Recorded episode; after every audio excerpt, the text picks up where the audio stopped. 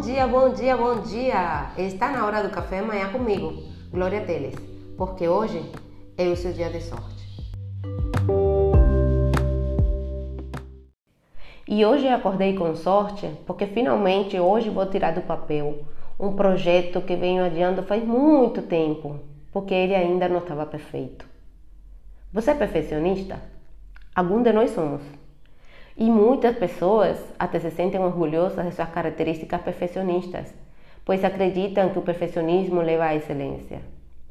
Mas infelizmente, o perfeccionismo realmente prejudica a nossa felicidade pessoal e principalmente prejudica o bom desempenho.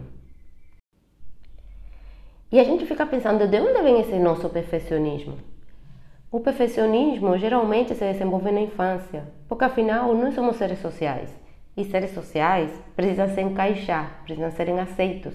Por isso, as crianças frequentemente são recompensadas e elogiadas por realizações excepcionais no desempenho acadêmico, no desempenho atlético ou artístico.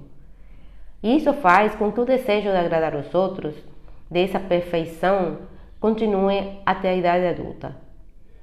E os perfeccionistas, para conseguir essa, essa, essa atenção, esses elogios que tanto precisam, essa certeza de que não vão errar, se esgotam, se esgotam emocionalmente em busca de fazer o melhor. Os perfeccionistas abominam qualquer crítica aos seus esforços, mesmo que eles não saibam.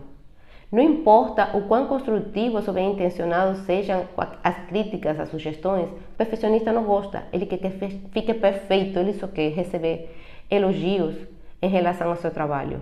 E essa é uma tendência que muitas vezes os impede de tentar fazer algo, ainda que não seja perfeito. Infelizmente, em busca da perfeição imaculada, os perfeccionistas se submetem a uma grande pressão. Muitas pesquisas mostram que o perfeccionismo está associado à dependência, à depressão, à ansiedade. Além disso, os perfeccionistas são muito mais propensos a perder oportunidades, porque seu medo de crítica impede que eles tentem fazer coisas novas. Então, se você é perfeccionista como eu, talvez seja a hora de parar de tentar buscar a perfeição. Erros são parte da vida, todos nós cometemos erros. Então vá em frente e tente algo novo e use seus fracassos como uma oportunidade para aprender e crescer. Isso é muito mais gratificante do que tentar ser perfeito o tempo todo. Por isso, comece a fazer aquilo que você quer. Dê o primeiro passo.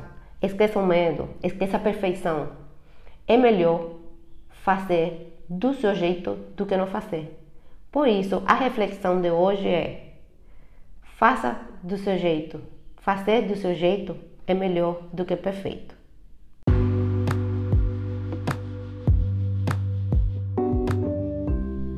E o melhor dia para começar a fazer do seu jeito, que é muito melhor do que perfeito, é hoje. Sabe por quê? Porque hoje é o seu dia de sorte e o meu também. Porque eu crio minha sorte e você também cria a sua. Por isso tenha um lindo, lindo, lindo dia.